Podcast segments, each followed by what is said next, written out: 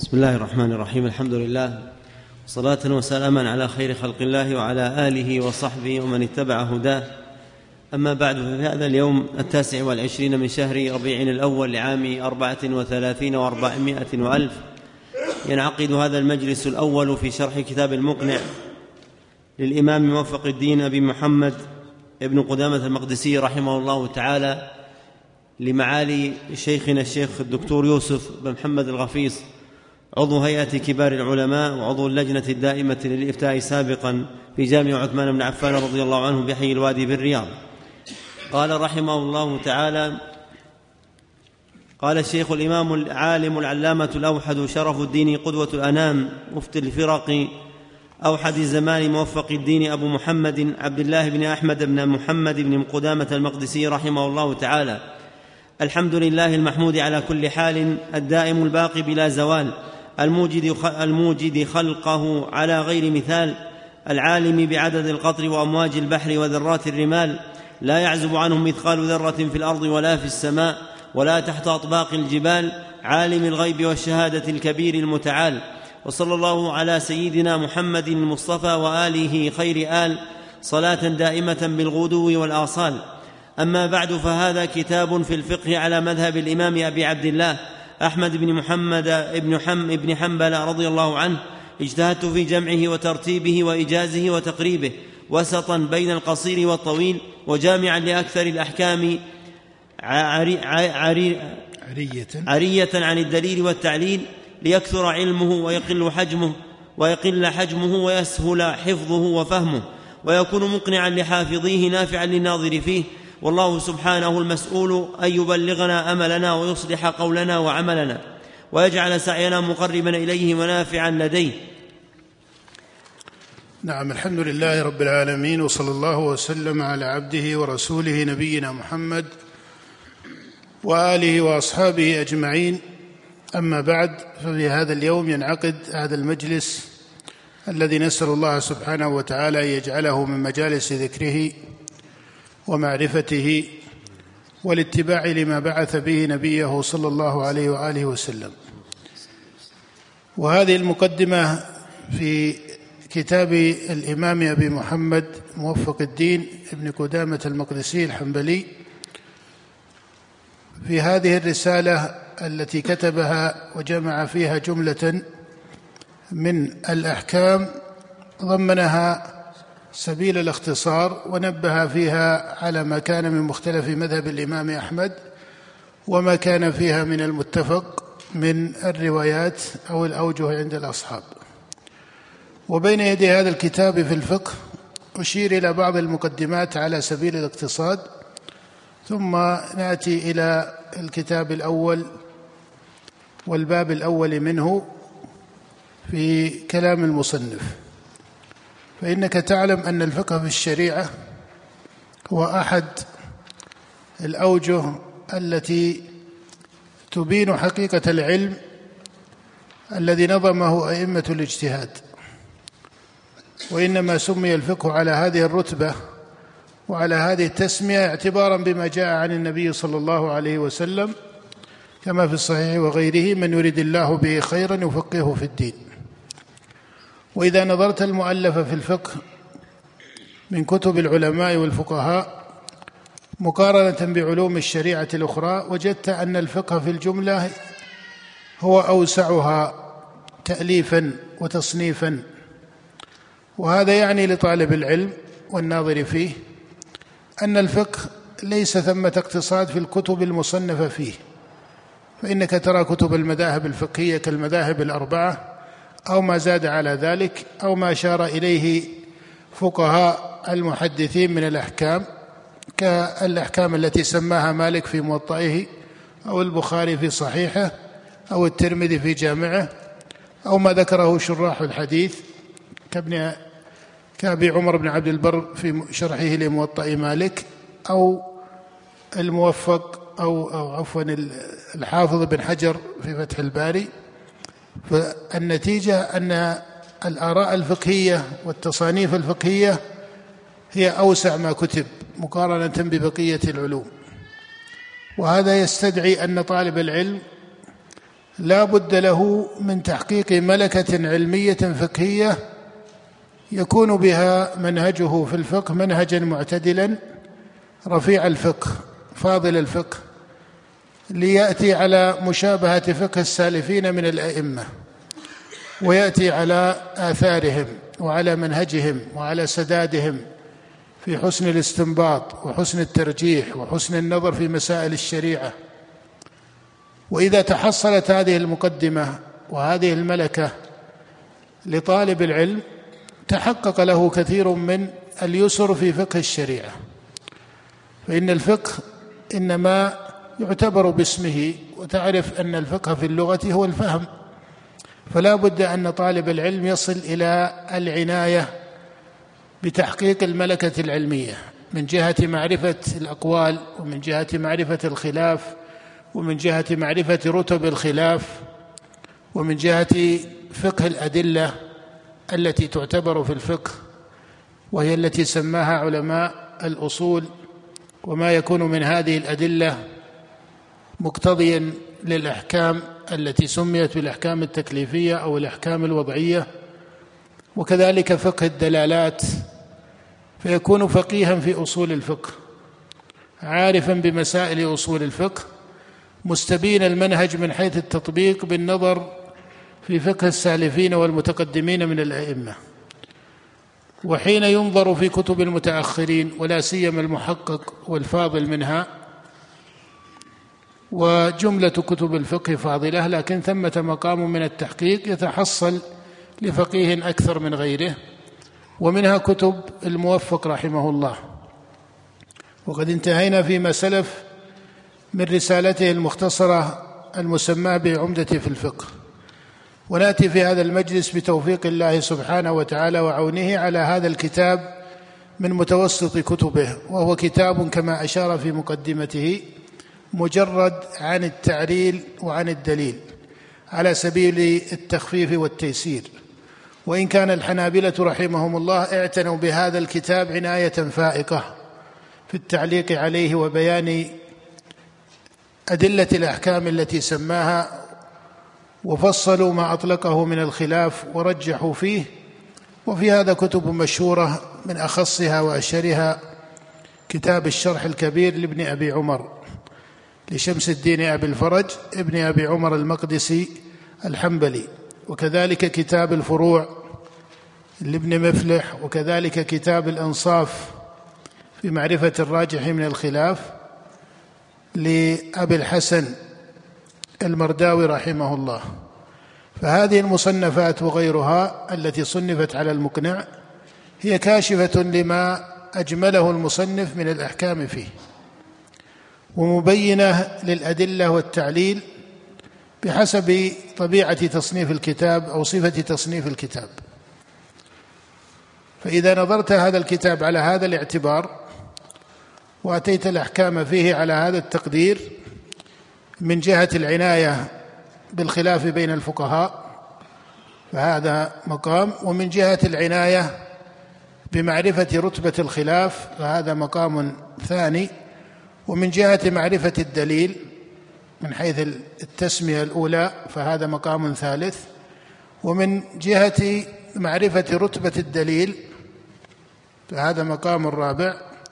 ومن جهة ما كان من موارد الخلاف ينظر في الدليل المقابل وترى النظر بين الدليلين على سبيل التقابل على سبيل تقدير التقابل بينهما.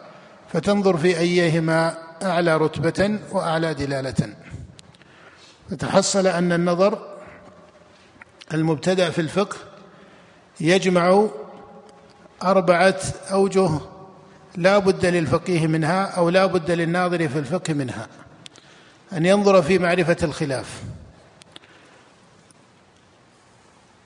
والإجماع فتتميز عنده موارد الإجماع عن موارد الخلاف.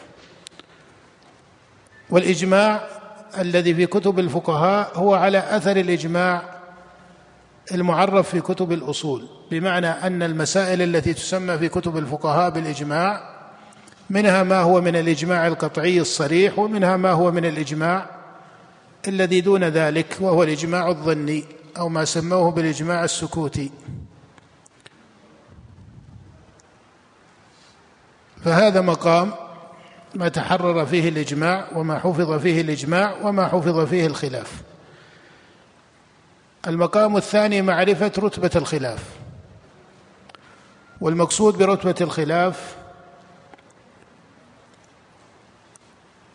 أن الأحكام الفقهية يميز قدرها من جهة اتصالها بأدلة الشريعة درجة الخلاف الواقعة عليها.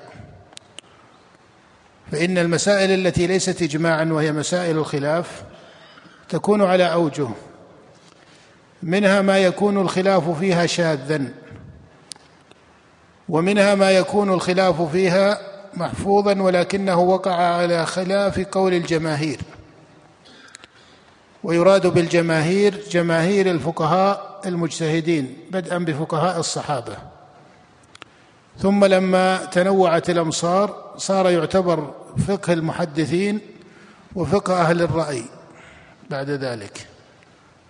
مع تنوع الأمصار ما بين الأمصار الحجازية والأمصار الشامية والأمصار العراقية وغيرها من الأمصار لكن اشتهرت هذه الأمصار فقه أهل مكة والمدينة فقه المدينة الذي تمثل في فقه الفقهاء السبعة وفقه الإمام مالك وفقه العراق وفي العراق فقه المحدثين وفي العراق فقه الكوفيين كما هو معروف فصار فقه الرأي وفقه المحدثين. وكذلك الفقه الذي في الشام فيعتبر الفقه في الدرجة الثانية أو في الوجه الثاني إذا كان الخلاف محفوظا ولكنه وقع على خلاف قول الجماهير. ويراد بالجماهير هنا جماهير الفقهاء. ولا يتأتى أنه قول الجماهير إلا إذا حصل فيه أو تحقق فيه التنوع. إذا تحقق فيه التنوع بمعنى تنوعت الأمصار وتنوعت المدارس.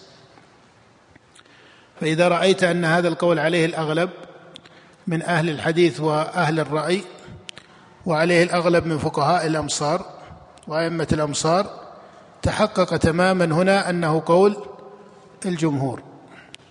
وإن قابله من الخلاف ما هو؟ وإن قابله من الخلاف ما هو محفوظ.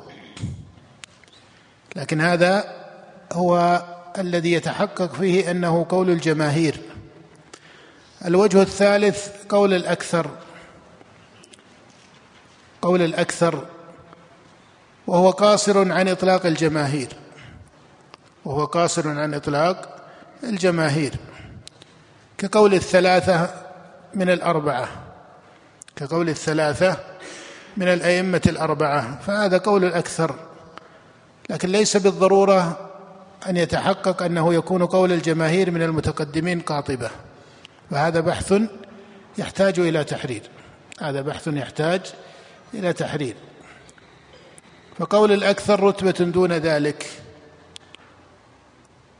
الوجه الرابع أن يكون الخلاف مشهورا ومستفيضا ولا يتحرر فيه ظهور بقول الجماهير أو الأكثر بل يكون من مشهور الخلاف بين الفقهاء. فهذه الأوجه التي يأتي الخلاف عليها ما كان من الخلاف شاذا فإنه في الجملة لا يعتبر. وما كان من الخلاف على خلاف قول الجماهير الذين تنوعت أمصارهم وتنوعت منازعهم واجتهادهم الفقهي ما بين أهل الرأي وأهل الحديث ففي الجملة هذا هو الصحيح. أن ما عليه الجماهير فإنه في الجملة هو الصحيح وهذا ما انتهى إليه كبار المحققين من متأخر العلماء. وذكر هذا المعنى أو انتهى إلى مثل هذا المعنى جملة منهم الإمام ابن تيمية رحمه الله والحافظ أبو عمر ابن عبد البر وجماعة. وأبلغ منهم في التقرير هذا الحافظ بن رجب. ولهذا ينبغي لطالب العلم أن يتبين هذا في بحث المسائل. وأما ما كان عليه الأكثر من جهة الاصطلاح الفقهي ما كان عليه الأكثر من جهة الاصطلاح الفقهي المتأخر فهذا فيه مادة واسعة من النظر. وكذلكم الرتبة الذي بعده وهو ما اشتهر واستفاض من الخلاف حتى لا يتميز فيه قول يمكن أن يضاف للجمهور أو للأكثر من الفقهاء. فهذا أوسعها محلا للنظر. وهذه المعرفة برتب الخلاف تفيد طالب العلم في مأخذ الأئمة رحمهم الله من حيث الدليل. لأنه إذا انتقلنا للمقدمة التي بعده. فذكرنا النظر في الخلاف أو معرفة الخلاف ثم النظر في رتبته ثم بعد ذلك النظر في الدليل ثم النظر في رتبته. النظر في الدليل أول مقامات النظر فيه تعريف الدليل. وليكون طالب العلم فقيها مدركا يجب أن يعلم أن تعريف الدليل لا يتاتى باصطلاح يحفظه. وإلا فإن كتب الأصول والقواعد تعرف الدليل أليس كذلك؟ وانه ما يمكن التوصل بصحيح النظر فيه إلى مطلوب فيعرفون الدليل.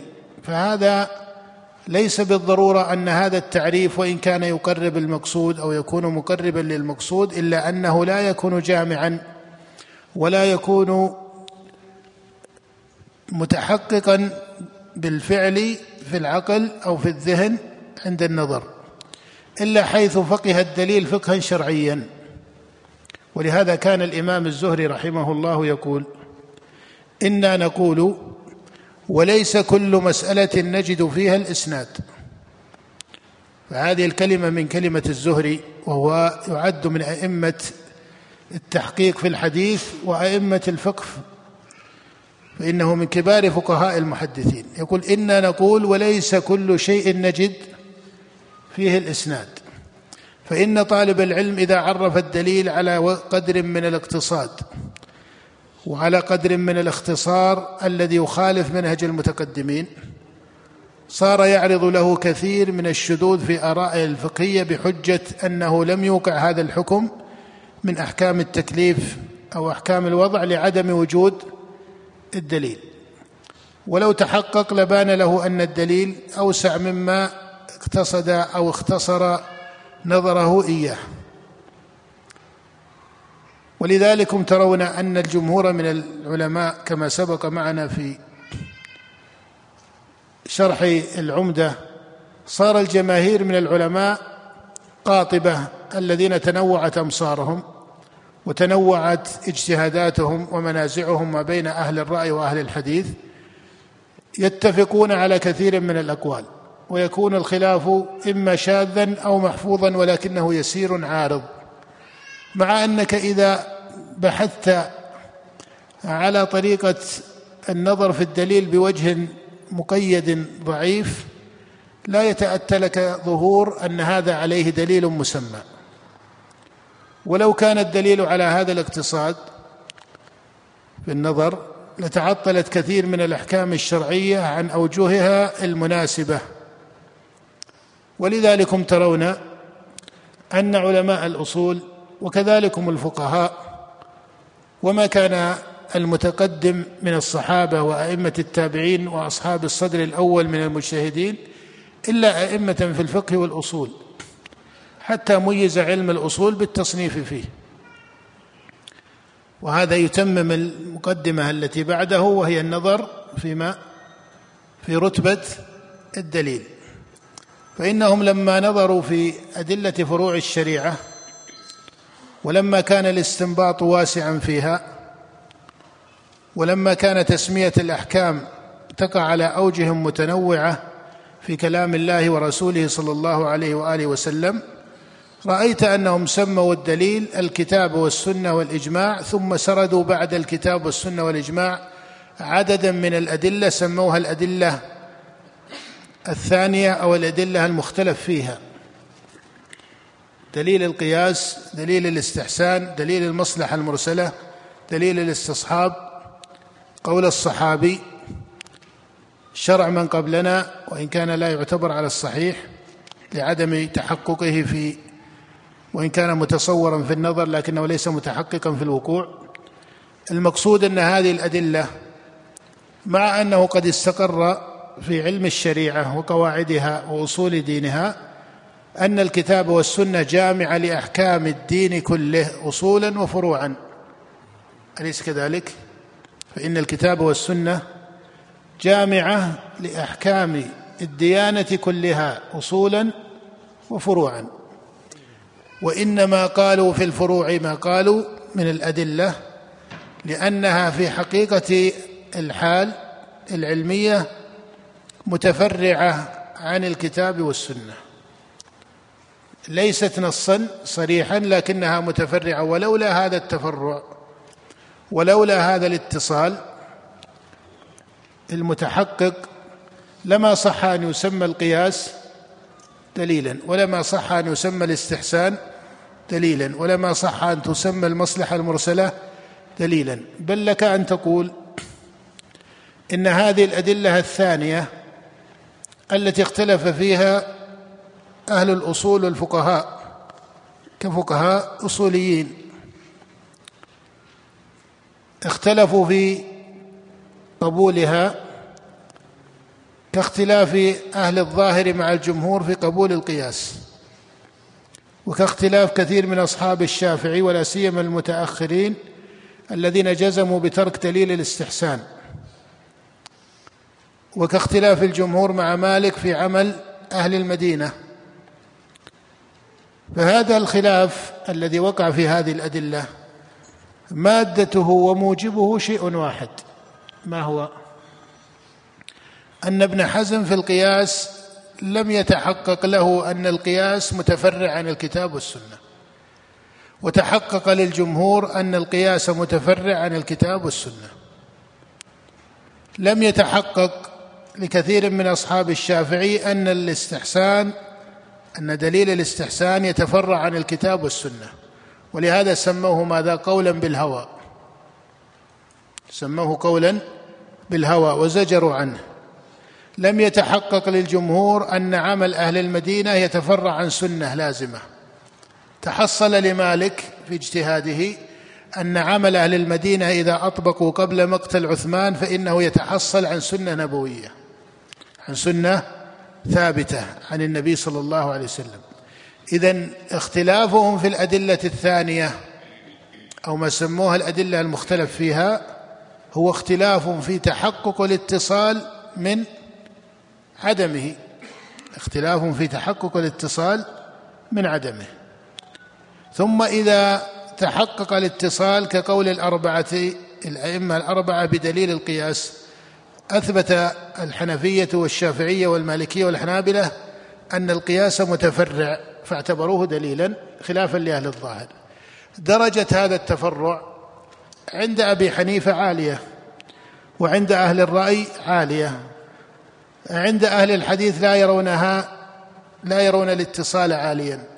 فمن جعل الاتصال أعلى صار يستعمل دليل القياس أبلغ وجعل الإمام أحمد وكثير من أهل الحديث قول الصحابي إذا لم يعرف له مخالف أبلغ في الاتصال بالسنة. ولهذا كثر احتجاجهم يعني فقهاء المحدثين بمثل هذا. فهذا الفقه في الأدلة وفي ترتيب الأدلة. ثم باب أوسع منه فإن هذا الباب يمكن تعيينه في الجملة. فتقول إن الراجح العمل بدليل الاستحسان أو إن الراجح ترك العمل بدليل الاستحسان أليس كذلك؟ هذا في الجملة يمكن تعيينه لكونه مجملا لكن أوسع منه تحقيقه على الأفراد. فإن الفقه فإن الفقه معرفة الدليل ومعرفة اتصال هذا الدليل المعين سواء كان من الكتاب أو السنة أو من الأدلة الثانية تحقيق اتصال هذا الدليل بالواقعة أو بالحكم أو بالفرع أو بالنازلة. ومعنى تحقيق الاتصال وجود المناسبة الموافقة لما بين أو الجامعة لما بين الحكم والدليل حتى يقع أنه دليل مناسب له. وإلا فإن جميع الآراء التي قيلت في الفقه حتى الآراء الشاذة استدل أصحابها لها بأدلة من حيث الجملة هي أدلة صحيحة. فقد يستدلون برواية صحيحة لكن تقع الدلالة ليست كذلك. وقد يقولون هذا قياس فيبين أنه قياس ليس مناسبا لهذا الفرع لأسباب علمية متوالية. فهذا أيضا فقه واسع وهو فقه تطبيق هذه الأدلة على الأحكام. وبعده رتبة أخرى وهو فقه الدلالات. فقه الدلالات من حيث الأمر وأحكامه والنهي وأحكامه والعام والخاص والمطلق والمقيد إلى آخره.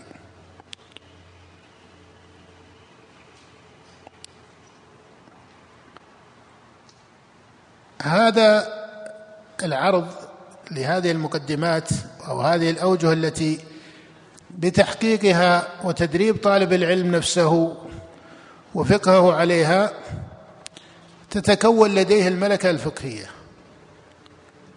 بمعنى أن يعرف الخلاف أن يعرف رتبة الخلاف أن يعرف الدليل أن يعرف رتبة الدليل أن يعرف الدلالات. هذا من حيث التصور النظري من حيث التطبيق من حيث التطبيق لا بد له من المشاكلة. لا بد له من المشاكلة لفقه المتقدمين بكثرة النظر فيه أو فقه المتحقق المحققين من المتأخرين ومنهم المصنف رحمه الله.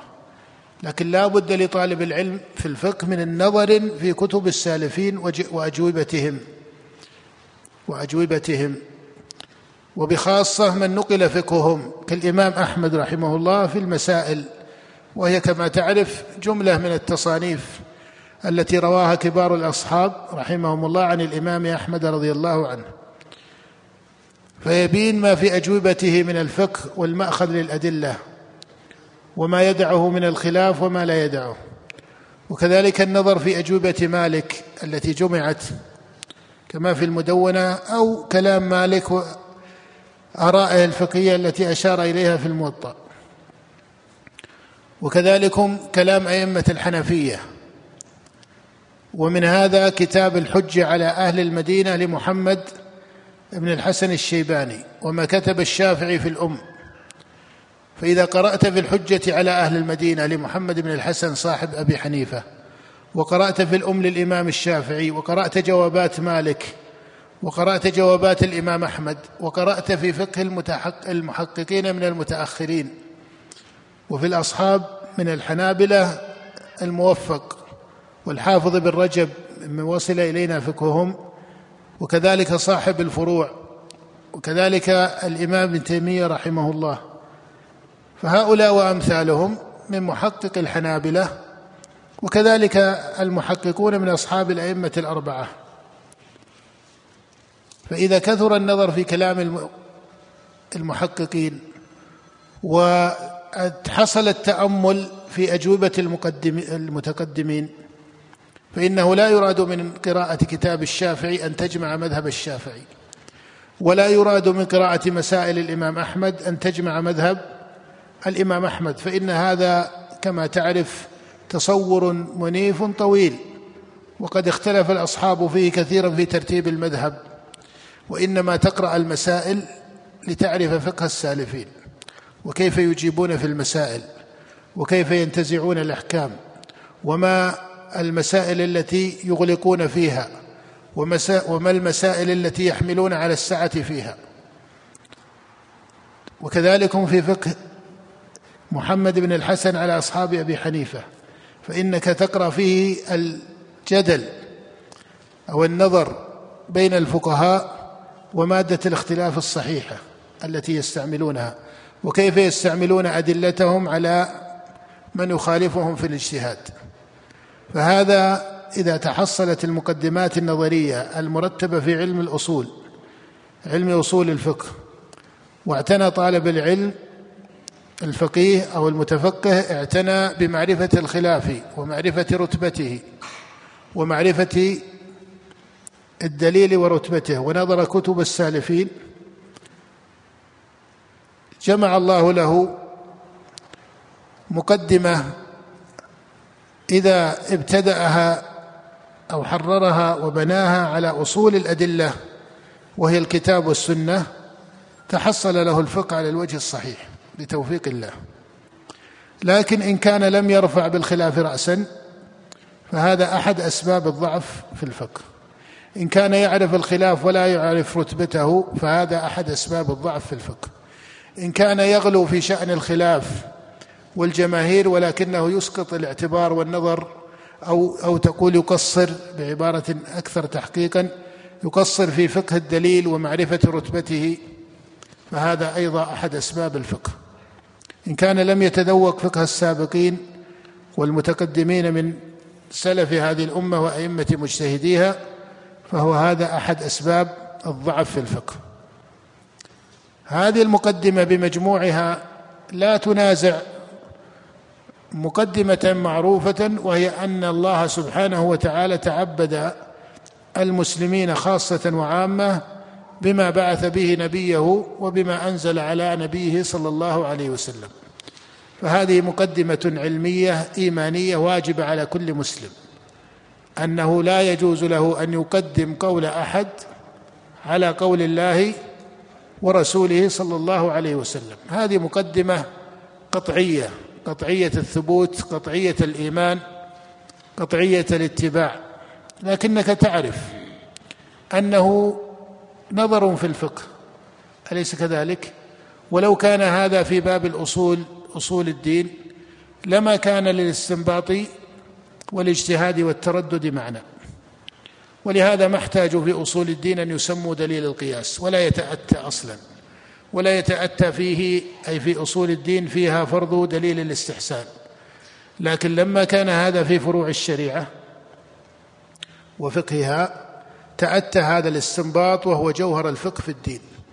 وهذا الذي أو أو أو مادة منه تضمنه حديث في دعاء النبي صلى الله عليه وسلم لابن عباس في قوله اللهم فقهه في الدين. النتيجة في هذا أنه لا ينبغي أن يضيق النظر والفقه عند طالب العلم فيتوهم أن العناية بالخلاف أو أن العناية برتبة الخلاف أو أن العناية برتبة الأدلة وتفاصيل الدلالات أنه يتمانع مع مطلق الاستجابة لأمر الله ورسوله فهذا تمانع وهمي. بل هذا هو تحقيق الفقه. وأنت تعلم الذين أن الذين بنوا فقههم على هذه الأصول وعلى هذا الاستنباط هم أئمة الدين وأئمة العلم. سواء كانوا من فقهاء الرأي أو حتى من كانوا أقرب إلى الآثار وهم فقهاء المحدثين رحمهم الله كالإمام أحمد وإسحاق ومالك والثوري إلى آخره. فهذه مقدمة لا بد لطالب العلم من حسن اعتبارها ليتحقق له بناء الملكة الفقهية على قدر مناسب فيكون رأيه وفتواه في الفقه وجوابه في الفقه وبحثه في الفقه يقع على هذا التوسط والاعتدال الجامع للشريعة الذي بعث الله به نبيه عليه الصلاة والسلام وجعل هذه الأمة وسطا. ولهذا ترون أن هذا إن صحت العبارة لكن لتقريبها أن هذا التكامل في فقه المتقدمين نجد أن آراءهم لا تقع على وجه واحد بخلاف من يضعف فقهه ويضعف نظره ويكون نظره ضيقا وقاصرا فإنك تجد آراءه على وجه واحد. والمقصود بالوجه الواحد أنه إما يغلب عليه الإغلاق أو يغلب عليه الإسقاط. بخلاف فقه مالك أو فقه أحمد. فإنك ترى الإمام أحمد أخف الأئمة الأربعة في جملة من المسائل أوسعهم رايا في جملة من المسائل وثمة مسائل أغلق فيها الإمام أحمد.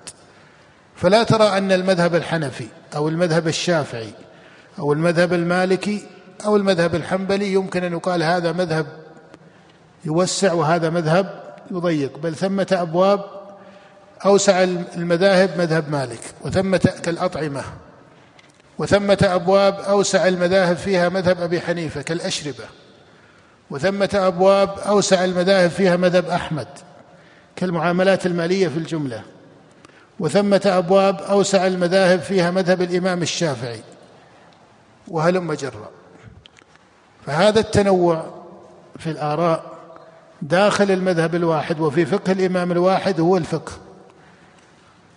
لأن القرآن وهو الأصل. وكذلك هدي النبي صلى الله عليه وسلم تضمن هذا وهذا. وهذا معنى أن الأمة وسط. أي أن ثمة مقامات لا بد فيها من الحزم لا بد فيها من الضبط. وثم ولهذا وقعت الشريعة هكذا. لما شرع الله الزكاة وشرع نفقة الزوجه على زوجها وشرع المواريث. أليس الثلاثة كلها في المال؟ أليس كل هذا في المال؟ الزكاة شرعها أوجبها وقدر مقاديرها فيما أنزل في القرآن أو فيما جاء به النبي صلى الله عليه وسلم. قدرت مقادير الزكاة. من حيث الوقت أو من حيث القدر. فقال النبي صلى الله عليه وسلم مثلا كما في الصحيح فيما سقت الأنهار والغيم والعشور وفيما سقي بالثانية نصف العشر. والميراث كذلك شرعه الله وقدره. نفقة الزوجة على زوجها شرعها الله لكن ما قدرها. وما قدرها النبي صلى الله عليه وسلم بمقدار كما في مقدار الزكاة العشر أو نصف العشر أو ربع العشر. إنما قال سبحانه لينفق ذو سعة من سعته. ولهذا وكلت إلى العرف. فهذا التنوع في التشريع لا بد لطالب العلم من اعتباره ولا بد لطالب العلم من جمعه ويبقى أن الحاكم حتى لا يفتات على الدليل يبقى أن المعيار الذي يتم عليه الفقه وينضبط عليه الفقه هو الاتباع لكلام الله ورسوله عليه الصلاة والسلام. فهذه مقدمة كما سبق هي أشرف المقدمات. لئلا يكون النظر في فقه الفقهاء تعصبا أو تقليدا يتأتى معه التقصير في اتباع الدليل. فهذا التمانع تمانع وهمي ولا ينبغي للمسلمين ولو تأخر عصرهم في هذا العصر أن يقع عندهم هذا التمانع فإنه تمانع وهمي. سببه بعض الغلاة إما الغلاة في التعصب أو الغلاة في نبذ التمذهب ودعوى التمسك بالدليل. وإلا ليس بين النظر في فقه الفقهاء وتراتيب فقههم وآرائهم وبين حسن التمسك بالدليل ليس بينهما تمانع. والأئمة أنفسهم حققوا هذا واقتدى بهم أصحابهم وأقروا هذا وجرت سيرة العلماء على هذا الاعتبار. وإلا فإن الله سبحانه وتعالى أوجب على العامة والخاصة من المسلمين الاتباع لكلامه أو لكتابه وسنة نبيه صلى الله عليه وآله وسلم. فهذا لا يصح أن يزاحمه فقه فقيه ولا رأي ناظر ولا اجتهاد مجتهد. لا يصح أن يزاحمه أي الاتباع للكتاب والسنة فقه فقيه. ولكن لا ينبغي تخطي رقاب الأئمة وكبار الفقهاء إلا على وجه يتحقق فيه أنه وجه صحيح. إلى فقه غيرهم. وهذا ما نبه إليه الإمام أحمد رحمه الله لما قال لا تقل في مسألة إلا ولك إلا ولك فيها إمام فإنما هو اتباع كما قال الله تعالى والذين اتبعوهم بإحسان ومن اتباعهم اتباعهم في الفقه بفقه وعدل واقتداء بالسنن والآثار التي جاءت عن الصحابة رضي الله تعالى عنهم وأئمة الاجتهاد. نعم. كتاب الطهارة. باب المياه وهي على ثلاثة أقس... على ثلاثة أقسام. ماء طهور. سترى في كلام المصنف أنه يذكر الروايتين ويذكر الوجهين وكذلك هم الأصحاب يذكرون الروايتين ويذكرون الوجهين ويذكرون الاحتمالين ويذكرون القولين ويذكرون التخريج. هذه أشهر المصطلحات. فأما الرواية أو الروايات أو الروايتين فهما فإن الرواية هي الرواية عن الإمام نفسه أي عن الإمام أحمد. وأما الوجهان فعند جماهير الأصحاب يريدون بها وهذا هو الذي استقر أن المقصود بالوجهين ما عليه قول عند الأصحاب. ما عليه قول عند الأصحاب سواء كان وجها أو, أو, أو ذكروا وجهين أو أوجها. وأما الاحتمال فإنه ما فيه محتمل من القول عند الأصحاب. والتخريج هو التخريج على آراء الإمام نفسه. التخريج على آراء الإمام نفسه. وبعض فقهاء المذهب جعلوا الاحتمال شبيها بالتخريج من جهة أن التخريج تخريج على الرواية عن أحمد والاحتمال إنما هو في نظر الأصحاب أنفسهم مما لم يصرحوا به. وهذا موافق من وجه دون وجه. فإن الاحتمال قد يذكره من يصرح بالوجه لكنه لا يجزم بالاحتمال كما يجزم بالوجه. وأما القول أو إذا قالوا فيها قولان فالمستقر عند أكثر المتأخرين أن القول للأصحاب وليس للإمام. ما لم يقولوا قول أحمد إنما إذا قالوا فيها قولان في مذهب أحمد يقصدون للأصحاب. طريقة المتقدمين يقصدون بالقولين تارة معنى الروايتين كما في طريقة أبي بكر الخلال أو طريقة ابن أبي موسى يقصدون بالقولين تارة ما هو على معنى الروايتين. فليس استقرار مصطلح القولين كاستقرار مصطلح الوجهين. وليس صريحا في اتصاله بالإمام أحمد كصراحة مصطلح الرواية والروايتين. نعم. قال كتاب الطهارة ويبتدئ عامة الفقهاء بكتاب الطهارة لأنها الشرط المبتدأ في الصلاة. فإن الله سبحانه وتعالى كما ثبت في الصحيح لا يقبل الله صلاة أحدكم إذا أحدث حتى يتوضأ. قال كتاب الطهارة نعم باب المياه وهي ثلاثة أقسام. باب المياه وهي ثلاثة أقسام. وهذا الذي ذكره المصنف رحمه الله هو المشهور في مذهب الإمام أحمد وعليه جماهير الأصحاب وهو قول أكثر الفقهاء أن المياه ثلاثة أقسام. وهذا الذي ذكره الفقهاء هو استقراء لجملة النصوص. استقراء لجملة النصوص. والأقوال التي في المذهب في مذهب الإمام أحمد وهي أقوال للفقهاء من غير الحنابلة أن المياه على أحد هذه الأوجه التي ذكرها الفقهاء. الوجه الأول أن المياه ثلاثة أقسام كما ذكر المصنف وهذا قول الأكثر. الطاهر والطهور والنجس. فيجعلون الطاهر هو الطاهر في نفسه الذي لا يرفع به الحدث. ولا يزول به النجس لا يطهر غيره. والطهور هو الذي يرفع به الحدث طاهر في نفسه مطهر لغيره. والنجس هو ما كان لا يصح له لا يصح معه رفع الحدث ولا يحصل به رفع الحدث وليس طاهرا في نفسه. وهو ما تغير بالنجاسة إجماعا أو كان دون ذلك على اختلاف كما سيأتي. لكن هذه هي الطريقة المشهورة. الطريقة الثانية قالوا إن الماء ينقسم إلى طاهر مطهر وإلى طاهر غير مطهر وإلى نجس. وهذا تعبير الخرقي من أصحاب الإمام أحمد وطريق الطائفة من الأصحاب. يقولون الطاهر المطهر والطاهر غير المطهر والنجس. وهذا فرق اصطلاحي كما ترى. ومنهم من يقول الماء ينقسم إلى قسمين طاهر ونجس ويجعل الطاهر مطهرا. فما ثمة إلا ماء طاهر مطهر أو نجس. وهذه طريقة ابن تيمية وجماعة.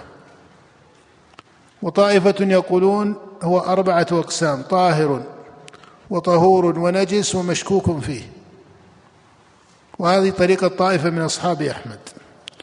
وفي الجملة أن الخلاف إذا قيل وهذا لعله يكون مثالا أولا لتطبيق المقدمة التي ابتدأناها. ليس التحقيق هنا أن تقول أي هذه الآراء أرجح. أو أن يسبق سابق بالنظر فيقول الراجح ما ذكر شيخ الإسلام ابن تيمية لعدم وجود الدليل على وجود قسم ثالث. هذا نظر لا يقال إنه خطأ لكنه ليس ذلك النظر المحقق أو الذي ينبني عليه التحقيق في الفقه. بل يجب النظر في حقيقة هذا الخلاف بين الفقهاء.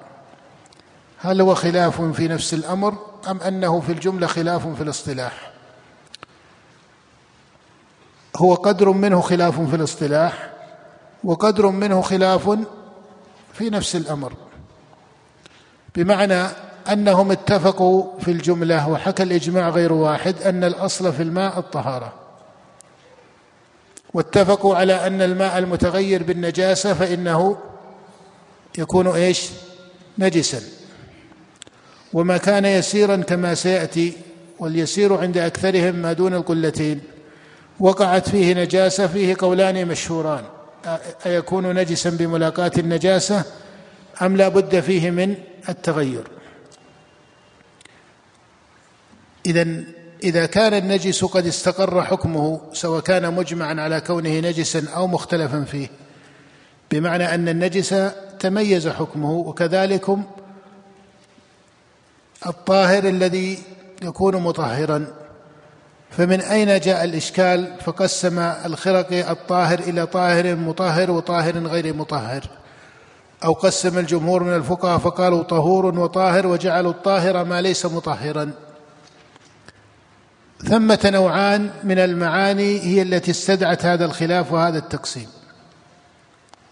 نوعان من المعنى أو وجهان من المعنى استدعت هذا الاصطلاح وهذا التقسيم وهذا الاختلاف. الماء إذا خالطه غيره. الماء إذا خالطه غيره. هذه الملاقاة إذا لاقى الماء طاهرا فصار ماء مقيدا وبدأ الإطلاق في حقه ينقطع فيصير ماء اضافيا.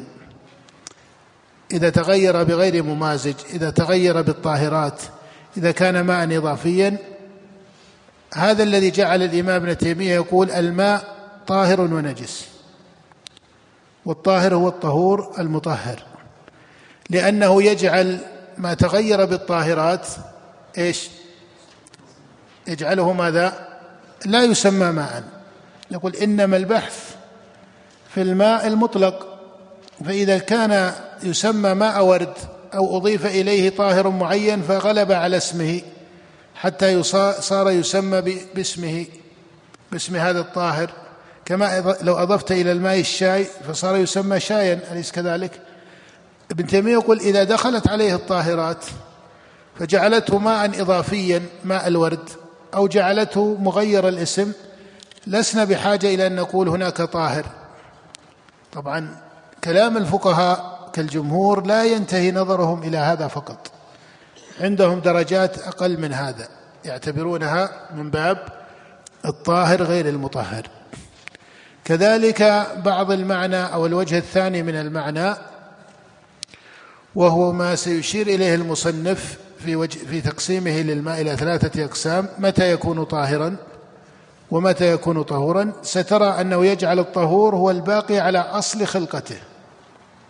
الباقي على أصل الخلقه هذا هو الطهور. لكن إن عرض عارض من جهة الطاهرات فأثر فيه أو عرض فيه معنى من المعاني التي ذكرتها الشريعة كما لو خلت فيه امرأة.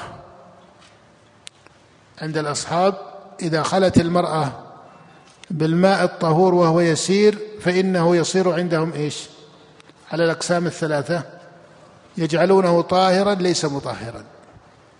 إذا رفع فيه القائم من نوم الليل حدثه. توضع القائم من نوم الليل من هذا الماء فغمس يده فيه. لأنهم عندهم يقولون يجب إذا كان قائما من نوم الليل في المذهب يجب ألا يغمس يده في الإناء إن كان يريد أن يبقيه إيش؟ إن كان يريد أن يبقيه على الطهورية. فإذا غمس فيه يده ما صح لمن بعده؟ أن يتوضأ فيه فيجعلونه طاهرا. فيجعلونه طاهرا إذا غمس فيه القائم من نوم الليل يده فيه. هذه المعاني هي التي استدعت هي التي استدعت تقسيم الفقهاء الماء إلى ثلاثة أقسام. وأنت ترى أن المعنى الأول يعتبر بانقطاع الاسم المطلق من عدمه. من حيث الترجيح فما دام أن الاسم المطلق قائم أنه يسمى ماء ولو خالطه شيء من الطاهرات فإنه يبقى طاهرا مطهرا. وإذا انقطع الاسم المطلق فصار اسما اضافيا كماء الورد أو ذهب اسم الماء عنه وغلب الاسم الثاني فإنه لا يعد من الماء المسمى في الطهارة أصلا في القرآن. وهذا مأخذ الإمام ابن تيمية رحمه الله يقول إنما الماء الذي أخبر الله أنه أنزله ليكون طهورا هو الماء الباقي على أصل خلقته. يقول فإذا كان يسمى ماء الورد أو يسمى باسم الطعام الذي خالطه فإنه ليس هو الماء المذكور في القرآن للطهارة. ليس هو الماء المذكور في القرآن للطهارة. نعم. نقف للأذان. نعم اذا هذان الوجهان من المعنى إما المعنى الحسي أو المعنى المعتبر بالنظر في خطاب الشارع كالماء الذي غمس فيه القائم من نوم الليل يده في المذهب أو الذي خلت به المرأة لطهارة كاملة وهو يسير فيقولون إنه لا يرفع حدث الرجل بل يكون الماء ليس نجسا ولكنه طاهر في حق الرجل لا يرفع الحدث. ومثله ما غمس القائم فيه من نوم الليل يده فإنه يجعلونه طاهرا لا يرفع الحدث لمن بعده. كذلكم ما كان بأثر الحس وهو ما خلطه من الطاهرات. الذي انتهى إليه نظر الإمام ابن تيمية رحمه الله أنه يجعل الماء على قسمين ويجعل مسألة خلو المرأة بالماء هذه مسألة مختصة للنظر حتى لو رجح فيها ما رجح فإن هذا يكون على سبيل الاستثناء لا على سبيل التقسيم. لا على سبيل لا يستدعي وجود قسم مسمى في الشريعة باختصاصه. فإن هذا يكون استثناء على تقدير ترجيحه. وإذا كان ليس راجحا انتهى هذا الإشكال. ومثله في غمس القائم من نوم الليل يده. يجعلها مسائل على سبيل ينظر فيها على سبيل الاختصاص. فإن رجح فيها أنه لا يؤثر اتفق مع أصل المعنى أليس كذلك؟ بمعنى إذا رجحت أن غمس القائم من نوم الليل يده لا يؤثر في طهورية الماء اتفق مع أصل التسمية. وإذا رجحت خلاف ذلك صار هذا من باب المستثنى بحكم الشارع. وأما الجاء وأما ما كان بأثر الحس فيجعل الاعتبار فيه لوقوع الإطلاق من عدمه. فيقول حيث كان الإطلاق قائما يسمى ماء مطلقا في العرف فإنه يكون هو الطاهر المطهر وهو الذي أخبر الله في القرآن أنه أنزله ليكون طهورا